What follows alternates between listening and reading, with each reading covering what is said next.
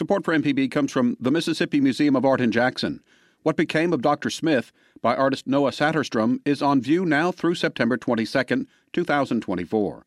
Learn more at msmuseumart.org. This is an MPB Think Radio podcast. Welcome to the Mississippi Arts Hour on MPB Radio, where each week we talk to a musician, artist, author, or other creative Mississippian working in the arts across the state. I'm your host, Melody Moody Thortis, Director of Grants at the Mississippi Arts Commission. And today I'm speaking with dancer Candace Salyers. Candace, thanks so much for joining us. Oh, thank you. It's a pleasure to be here. Well, I want to talk to you a little bit about, um, you know, growing up and, and how you came to to the existence that you are now as a dancer. but but tell our audience before we dive deep a little bit about um, yourself, what you're currently doing. Yes, well, I am a dance artist, and I think about that very broadly. Um, that my my work, my artistic work, always includes dance. It always includes movement in some way, or a movement exploration that helps me understand something more about humanity, or about myself, or about the world. Um, and specifically, my work right now is really looking at how can dance practices be used to bring or help to bring more dignity to human life um, and, and how can they be a means of humanitarian service. So, a lot of the work that I do as an artist now is focused on um, helping other people dance when they haven't maybe had the opportunities to do so, um, because certainly participation and expression through the arts is one way that human beings experience dignity and experience and empowerment. Um, as well as using my own performing to highlight issues or ideas or understandings about our world and specifically for me right now that's that's been very environmentally focused and considering the relationship between human beings and landscapes as well as the relationships between different groups of human beings and how dance can actually be a means of peacemaking between people and between humans and our, our natural environments well, I want to I want to really um, dig into all of that. Let me ask you. Let me start at the beginning. Um, so, where did you grow up? I actually grew up in a small town. It used to be a small town. it's not anymore. Um, right outside of Nashville, Tennessee, and um, it's a place it, it's called hendersonville and it's a place where a lot of mm-hmm. um, con- yeah actually yes johnny cash was a member of my church i was going to oh, say yeah i was going to say you know watching him perform in church was one of my early formative memories actually because at the time i didn't understand that he was world famous as a performer um, i just thought he was well known in the congregation but but he had a particular way of performing and I think you'll hear, you know, members of his family speak about this too, that that there was something transmitted through him when he was in a state of performance that was very profound mm-hmm. and very sacred. And so I do actually count him as one of my early influences as a performer that it, it seeing him perform in that way and feeling that kind of transmission from a performer mm-hmm. really shaped what I thought was possible through performance. Um, I actually grew up um, just a stone's throw away from the Carter Fold, um, and and he would perform there sometimes, and Marty Stuart would perform there, and of course, you know, uh, with June Carter's family, yes, and and the and the Carter family. So um, I I can relate to the to the other side of that as well. Um, that's that's amazing. That's part of why I knew about the Hendersonville connection um, growing up in kind of that area as well. So tell me about your early creative experiences. Well, I my mother put me into ballet classes as a child, and um, I'm very grateful to her for doing that, and I'm very grateful that I had the opportunity to do that. And as a young child, I didn't enjoy it very much. I um, I I I kind of didn't like to be told what to do, um, and so I was always uh, not not that I was always fidgeting at the bar or something, the ballet bar or something, but I was always engaged in movement beyond what was being asked of me. So um, as I grew up, I, I started to understand. Well, there are many ways that we can be dancers in the world. And I've had the great benefit also of then studying other world dance traditions where um, spontaneous dance, what we might call improvisational dance here, can have many functions in a culture and in a community. So even though I, I, I wasn't necessarily the best student as a four year old in my ballet class, I feel like those early opportunities did give me a chance to develop um, a kinesthetic language and understanding that, that then I could apply in other ways. Um, but I also, I would say, one of the things that really shaped um, me as an artist was was hearing a story in church actually about um, there was a there was an offering plate being passed through the congregation and it came to a woman who didn't have any money to put in it and so she placed the offering plate on the floor and stood inside of it and said that she would be the offering. And it was like at that moment i knew what my role was in the world. I felt like oh that's that's what i want to be when i grow up. I want to be an offering and so i think i was searching for a long time for how as an artist can I become that offering? Which certainly, as a woman, has a lot of complexity to it, but mm-hmm. um, in our culture. But thinking about and reminding myself continuously that that being given this gift of dance, um, it's also given through me for other purposes. That that I want to continually remind myself that my work is is to be an offering. So you were put in ballet classes fairly young. So do you feel like it's it's an art form? I mean obviously you've chosen it you articulated very well your experience with it and why you chose it but but was it chosen for you in the beginning or was it something you felt yourself drawn to even at such a young age well i love to dance at a young age um, even m- much younger than four i i remember i would um, steal slash borrow my older sister's leotard and i would um, go into our kitchen and, and put on put on music and just spin around for forever. Um, and it's interesting now that one of the world dance traditions I practice involves that kind of spinning. Um, but I feel like as a child, I understood that that dance has really sacred properties to it, and and that part of dance, I feel like chose me, and I chose it very naturally. I had to learn how to be with dance and be in dance in more codified structures. Um, but as I said, they, those those techniques have definitely benefited me um, and helped me develop greater understanding of movement and of how dance can function in the world. So, so you grow up in Hendersonville. Where do you kind of make make where, where's uh, where do you go to undergrad? I went to the University of Memphis. Okay. Okay. I'm, I'm, I'm, I'm, I'm, discovering what's getting you, inching you closer to Mississippi. Um, well, actually, there's been a big detour, so we'll, we'll talk. Wonderful. Well, tell me about it. Tell me about uh, Memphis. Tell me about the detour. well, I did not go to college to be a dancer. I actually was very sure that I would be a doctor. That's what I had wanted to be my whole life in addition to an offering. mm-hmm.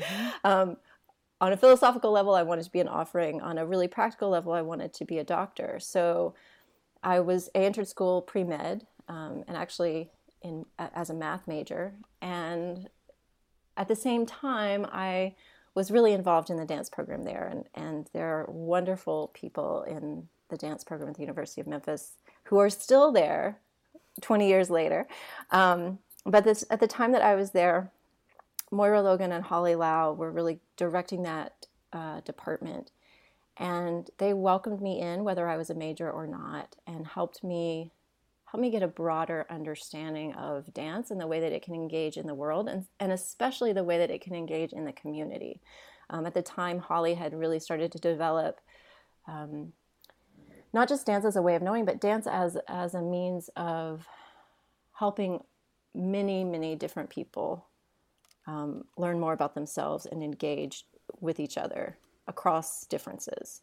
So I was very captivated by that work, and I, I still did not graduate as a dance major. I, I um, ended up getting an interdisciplinary degree where I was looking at how do music and dance and visual art um, maintain the real rigor that they have as professional artistic practices and studio practices, and at the same time have relevance for the world outside the studio and for people who are not professional artists. I've, I've always been really interested in both of those things that there can be excellence in the practice and also that it can be accessible and available for many, many people, not only for the professional artists.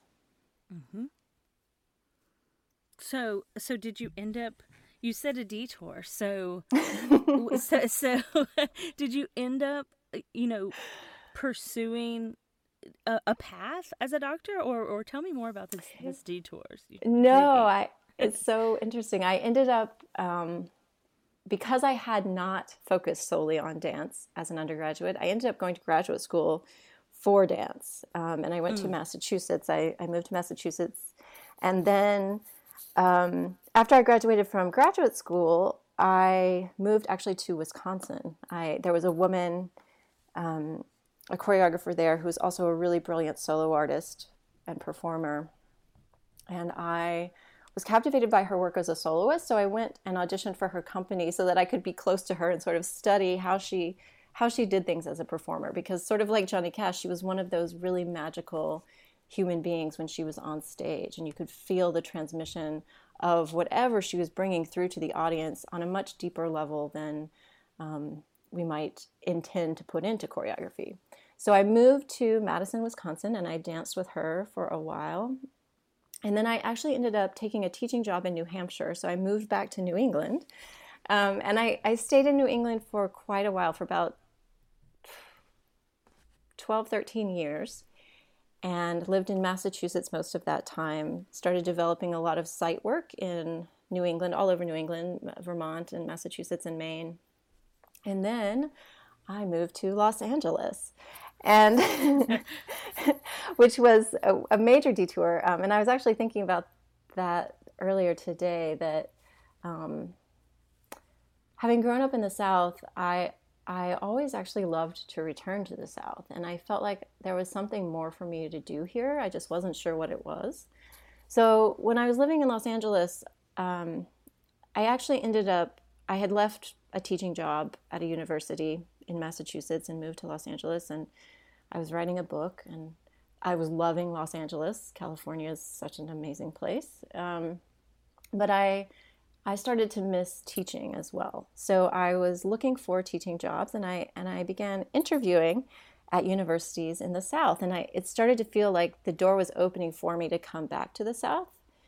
Um, and I was really thrilled. I actually, I don't, can we talk about faith on this yeah, sure. Okay. Sure. so I actually, I, I was interviewing a lot of different places, not only in the South, but also um, in California and Pennsylvania and many, Massachusetts, many different places. And I finally got to the place where I was so exhausted with all of those um, applications and all of the interview processes that I just said, okay, I surrender. Like I said this prayer of just send me where I can be of service.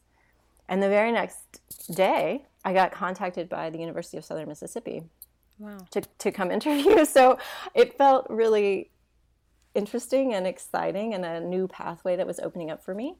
But at the same time, when I told artists in California that I was going to interview in Mississippi, I had this heartbreaking experience where one of them said, Oh, don't go there. You don't want to go there. You don't want to be in the South. And of course, because um, for some reason I've always had this accent, my Southern accent hasn't ever been very pronounced, even as a child. Um, so a lot of times I am privy to people saying disparaging things about the South because they don't realize that I'm from the South. Mm-hmm. So it just was very heartbreaking to me, not not just for, you know, thinking about um, how that reflects on the South, but but thinking about um, this this other artist in California just doesn't know. The, the only thing that she perceives are problems in the South. And certainly, like everywhere else in the United States and everywhere else in the world, there are a lot of difficulties. I mean, we have a lot of work to do as human beings all over the world. Um, but I was really excited actually to come back to the South and to start doing more work, more artwork that's invested in this place. I'm Melody Moody Thortis, and you're listening to the Mississippi Arts Hour podcast. You can also hear the show on MPB Think Radio every Sunday afternoon at 5 p.m.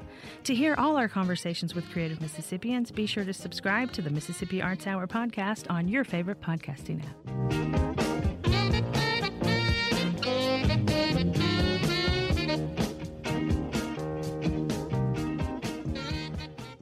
Contractor ever tell you the price of something and it sounds so high you think, eh, maybe I'll try it myself? Some jobs just aren't that difficult, and yes, you can do it. If you want to find out how to do those things, listen to Fix It 101, podcast everywhere. This is an MPB Think Radio podcast. You're listening to the Mississippi Arts Hour on MPB Radio. Each week on the Arts Hour, representatives from the Mississippi Arts Commission speak with different creative Mississippians. Today I'm speaking with dancer and creative Candace Salyers. So, Candace, when we last left, um, you had made your way to taking a job at the University of Southern Mississippi. For, for people who don't know, tell our listeners a little bit about the dance department there.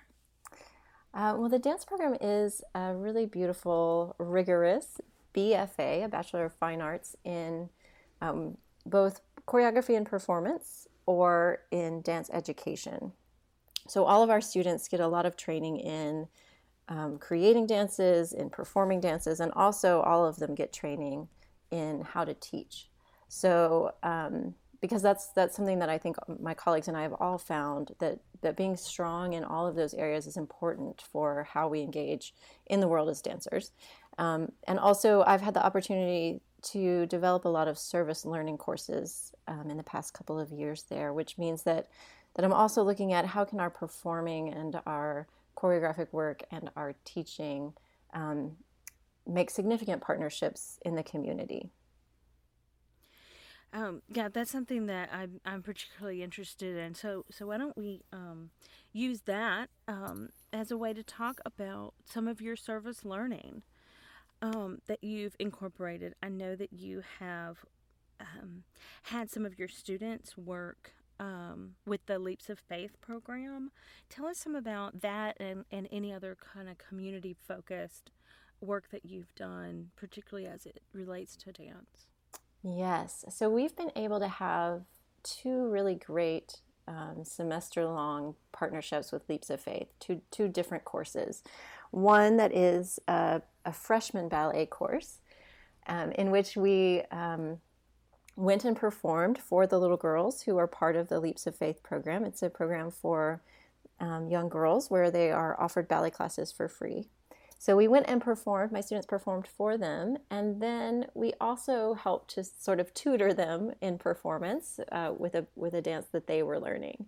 And not only was it a great joy and a reinvigoration for us, but I, I saw how those connections um, between generations have a big impact on what people think is possible for themselves. So it had a big impact on my students and what they think they can do in the world through dance but also hearing from Laura Catherine Dawson, who's the program director at Leaps of Faith. She created the whole program. Um, hearing from her about uh, the response of the little girls and and what they now think is possible for themselves that that they they didn't know that they could go to college and study dance and train to do this in the world and so seeing that mutual benefit has been really exciting um, and then with the advanced ballet class this semester uh, we've been able to partner again. It's virtual, so we're doing lots of back and forth, uh, sending videos and notes and encouraging words.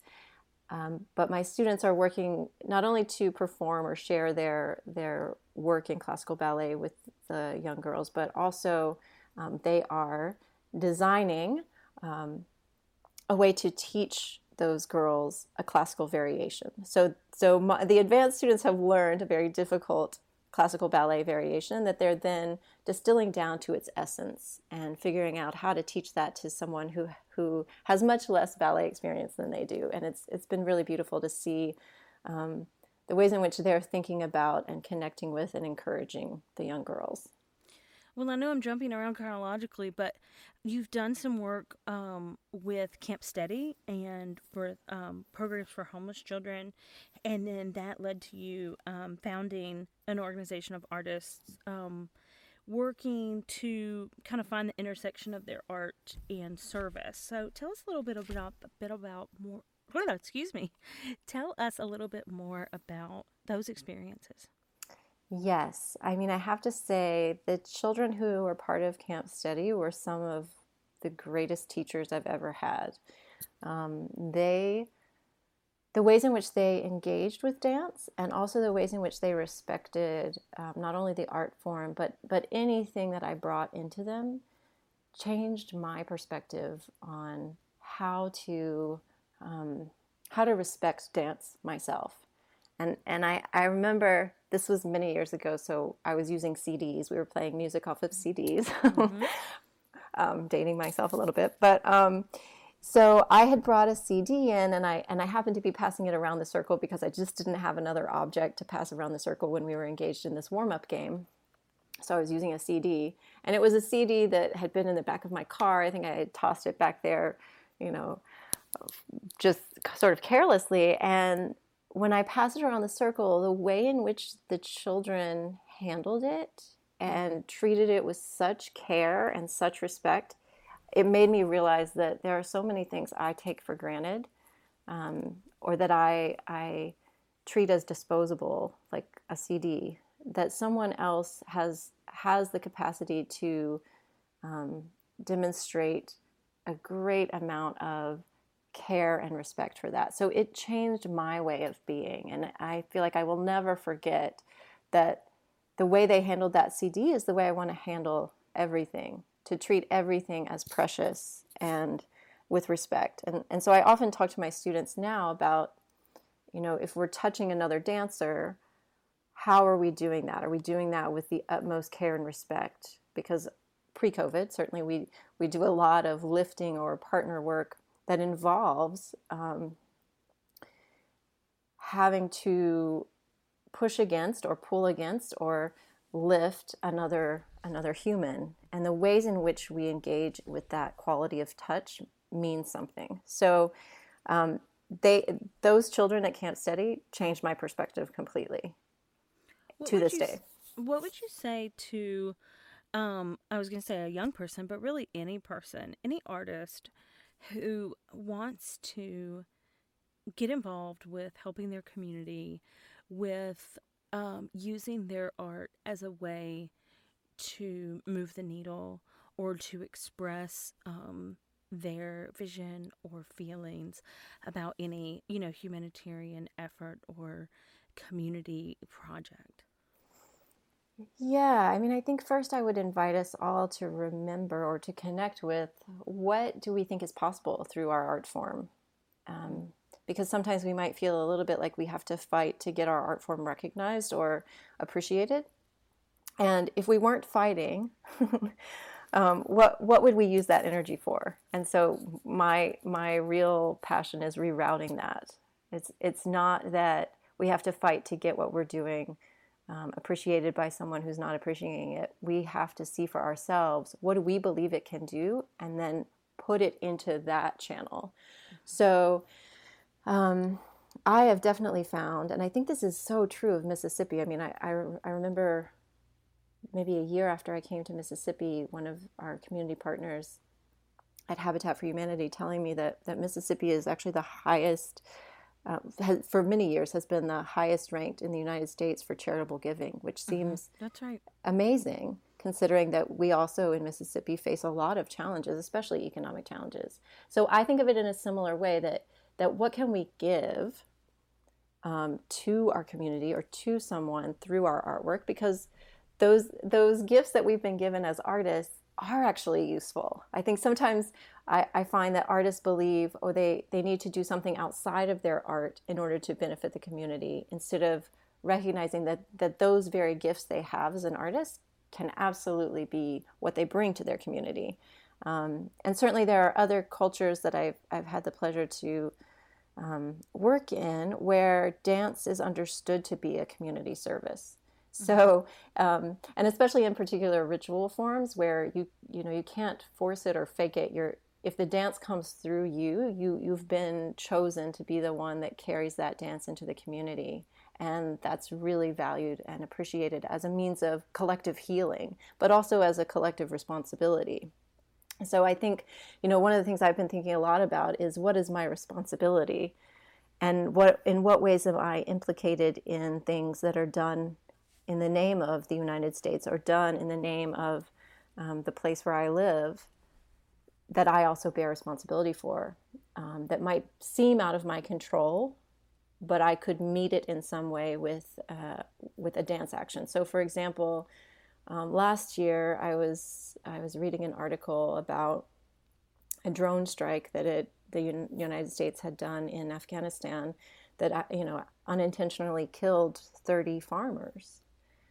Well, I when I pay my taxes, I often think about how um, I'm helping to feed children who need the benefit of a free lunch at school or um, to preserve our public landscapes or grow our national forests or, or support the arts. You know, I convince myself that that's what my tax money is being used for, but in truth, it's being used for drones also. It's being used for weapons.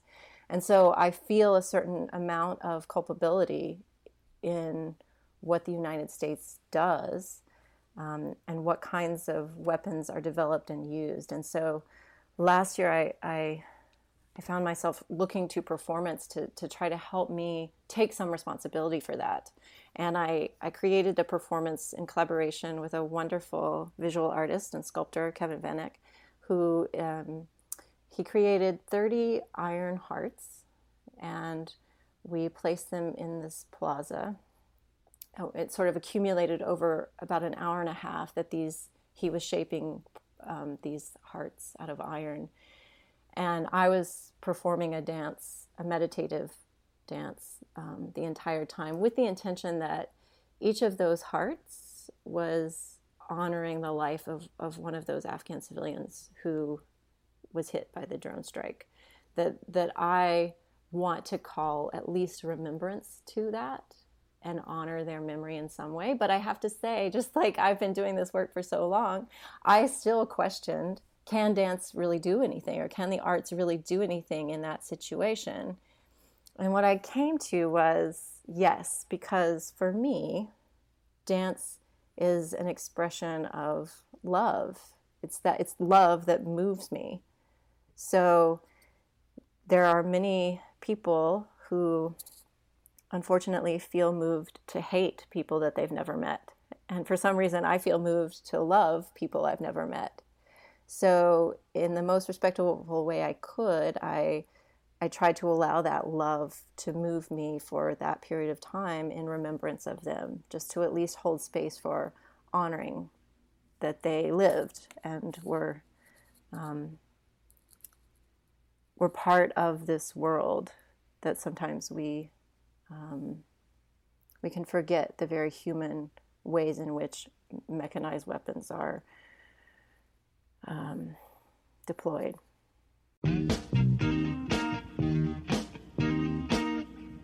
I'm Melody Moody Thortis, and you're listening to the Mississippi Arts Hour podcast. You can also hear the show on MPB Think Radio every Sunday afternoon at 5 p.m. To hear all our conversations with creative Mississippians, be sure to subscribe to the Mississippi Arts Hour podcast on your favorite podcasting app.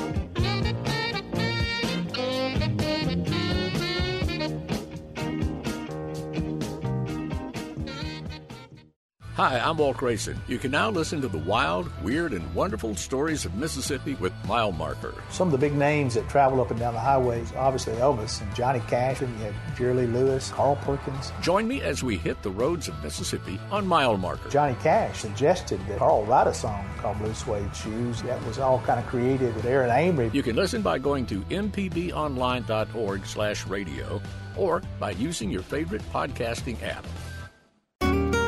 This is an MPB Think Radio podcast.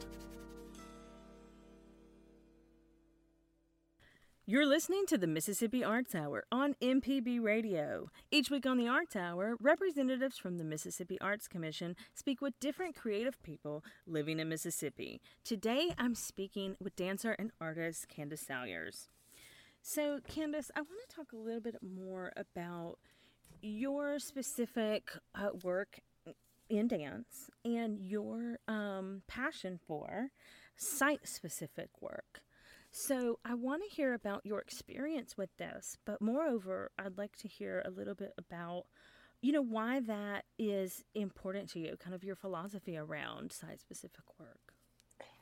Great. Yeah that's a, a, wonderful question. I i think that originally i started making site specific work about 20 years ago and the first site work i ever made was actually me inside a dumpster um, and the audience had to they could only initially see the very tips of my fingers um, and I was really exploring the, these ideas about the way we um, treat things and people as disposable. Um, but for me, I started to realize that there's something there's something that um, dance in specific settings can bring to an art uh, to a, a, an audience's imagination that dance on a stage doesn't always bring in the same way. And I, I will say, I certainly regard stages and theaters as specific sites. They are. So when we make a, a dance for a stage or a proscenium setting, that's a, that's a very specific um, site and engagement with the audience. And so, really, all works are site specific in my experience, but I've been very interested in the ways in which dance can exist in sites where we don't always expect to see it um, and the ways in which those unexpected um, dances can bring more to our poetic understanding of the human body and the, the connection of the human body to the rest of the living and, and constructed world. I know it, this sounds off topic, but it really reminds me of the alternative comedy scene um, of the 80s and 90s. And um, I don't know how familiar you are with that, but um, all these comics performing in all these different um, site specific places that were not the comedy clubs and were not the places mm.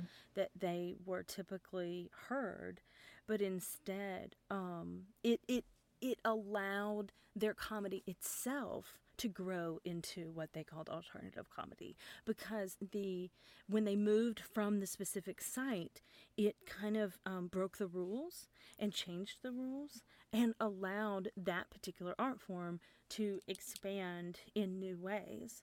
Um, and so i know that's probably a random analogy but the one that came to mind um, so tell me about how performing in being being intentional about performing in certain sites how that has opened up the performance um, or the the dance medium itself. That is so interesting. Actually i didn't know anything about the comedy scene but i love that. I'm going to look more into that. Um, i think it's similar in a way that well at least for me um, i learned so much from dance practices.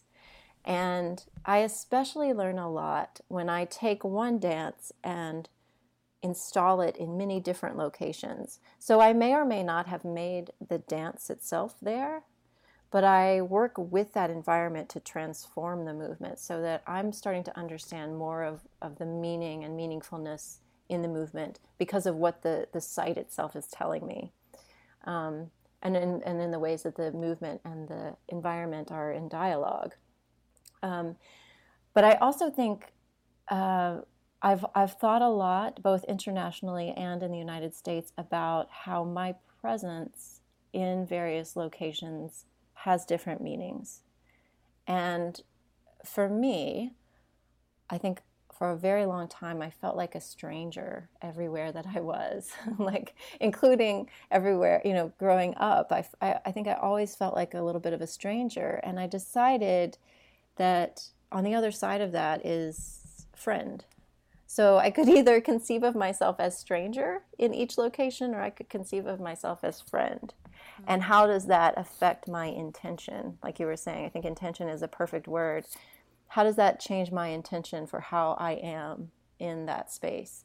So, certainly internationally, um, and I think you and I were speaking about this off the air a moment ago about uh, in community partnerships. I want to be the best friend that I can be. And that can look many different ways in different situations and in different sites. But it is almost always about listening first. So, so really hearing literally from people, from the community, or hearing in a more metaphorical way in a site of what's there, what's already present, what's needed, what's desired, and where can I be of service there? Where can I be a good friend to that place or to those people? So, um, give us, um, b- by way of giving us an example, tell me a little bit more about your experience working in national parks. I think that'll help reflect kind of some of this site specific work that we're talking about for yes. people listening. Um, when I was working on my PhD, actually, I unexpectedly completely changed my dissertation project. I had been researching a lot of intersections of performance process in dance and um, environmental philosophy and feminist philosophy, but I never expected to actually ground it in our national park system. So I started learning more about the establishment of parks, which also, as I've mentioned before, is a very complex history, including um, the ways in which those landscapes were lived in before the United States occupied them and called them public lands. I mean, there are very difficult histories that are part of even our, our amazing national parks. Um, but one of the things that I love about the national parks is, is that I feel like there's a value system um, that encompasses beauty so there's an established way of understanding and making, trying to make accessible the beauty of the environment for all people. I mean, I think at, at its highest ideal, it's it's trying to make um, these landscapes accessible for people. Now there are also issues of accessibility in various ways, but by preserving them as public you know, in the definition of public, then they belong to the people as a whole. And they also concern the people as a whole. So it relates a little bit back to that sense of responsibility um, that we were talking about in the last segment, that we all have responsibility for caring for them. So as part of my work, I was really looking at um, relationships and how dance can teach me more about how to be human and how to be human in relation to living environments that contain um, many, many different species, not assuming that humans are the dominant species, but, but really respecting that we all have a place. So, uh, in my experiments early on and in my, my performance research early on in national parks, I was looking at what can this landscape teach me? And what can the dialogue between my movement and this landscape teach me. So I was I was working with a very specific dance, so there was very specific choreography, and I performed it for days and days and days in each national park that I visited, and I, I visited five very different sites, and so I I learned a lot of philosophical lessons and also physical lessons in each of those different landscapes. But it revealed to me more about what I think is possible for the United States and for um, how we hold ourselves to responsibility and also to beauty, answering to beauty. Um, and I, I, just at the time thought, oh my gosh, if if everybody could come to national parks, we wouldn't need um, these weapons. We wouldn't need uh, to feel that we have to be more offensive or defensive than at peace. You know, there seemed like to me, there's something about these landscapes that represent the best of what we can be as a nation. So, for example, in in in one place, I'm very afraid of heights, just as a person, and um, in Acadia National Park, I I was dancing on this very high cliff over the ocean, and I I was so scared the entire time. And I remember looking down and seeing this tiny, tiny little red spider that had no problem um, scampering over the rocks, no problem being upside down all around, and, and no fear. And at one point in the dance, I, I kneel. And so it just like the philosophical lesson that came out of that for me was right to remember not to be afraid of heights, metaphorical or physical, but to be willing to bow down, to be willing to kneel and receive. Um, and in another park, I was actually in Shiloh in Tennessee, and I was I was doing the same dance in this area that's known as Bloody Pond. And all of the sudden, I could feel the choreography shifting as I was performing it. And it, uh, my wrist started to curl a different way, and I was, I, I started feeling like my movement became very horse-like, and I wasn't sure what that was about. But then, after the performance, after I'd been been doing that for several hours, I went over and read the placard that was beside that land, and it said that that actually was the area where the bodies of deceased horses were gathered and burned.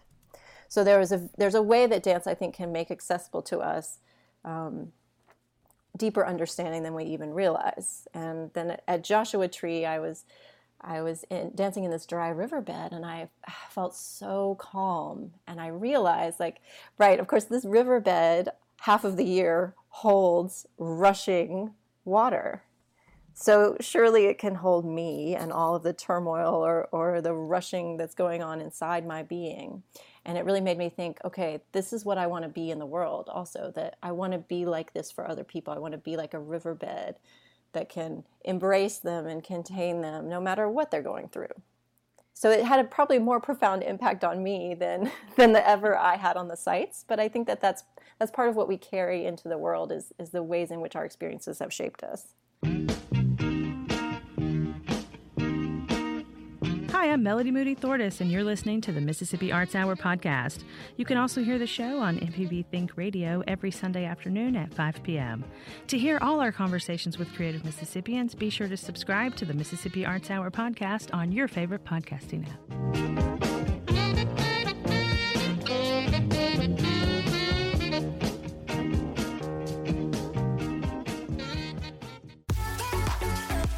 Hi, I'm Ryder Taff, Portfolio Manager at New Perspectives, a fee only financial advisory and co host of Money Talks. Each week, we take your personal finance questions and tell you about a money topic we hope you find helpful. Money Talks can be heard Tuesdays at 9 a.m. on MPB Think Radio. Podcasts can be found on our website, money.mpbonline.org, or on your smart device's podcasting platform.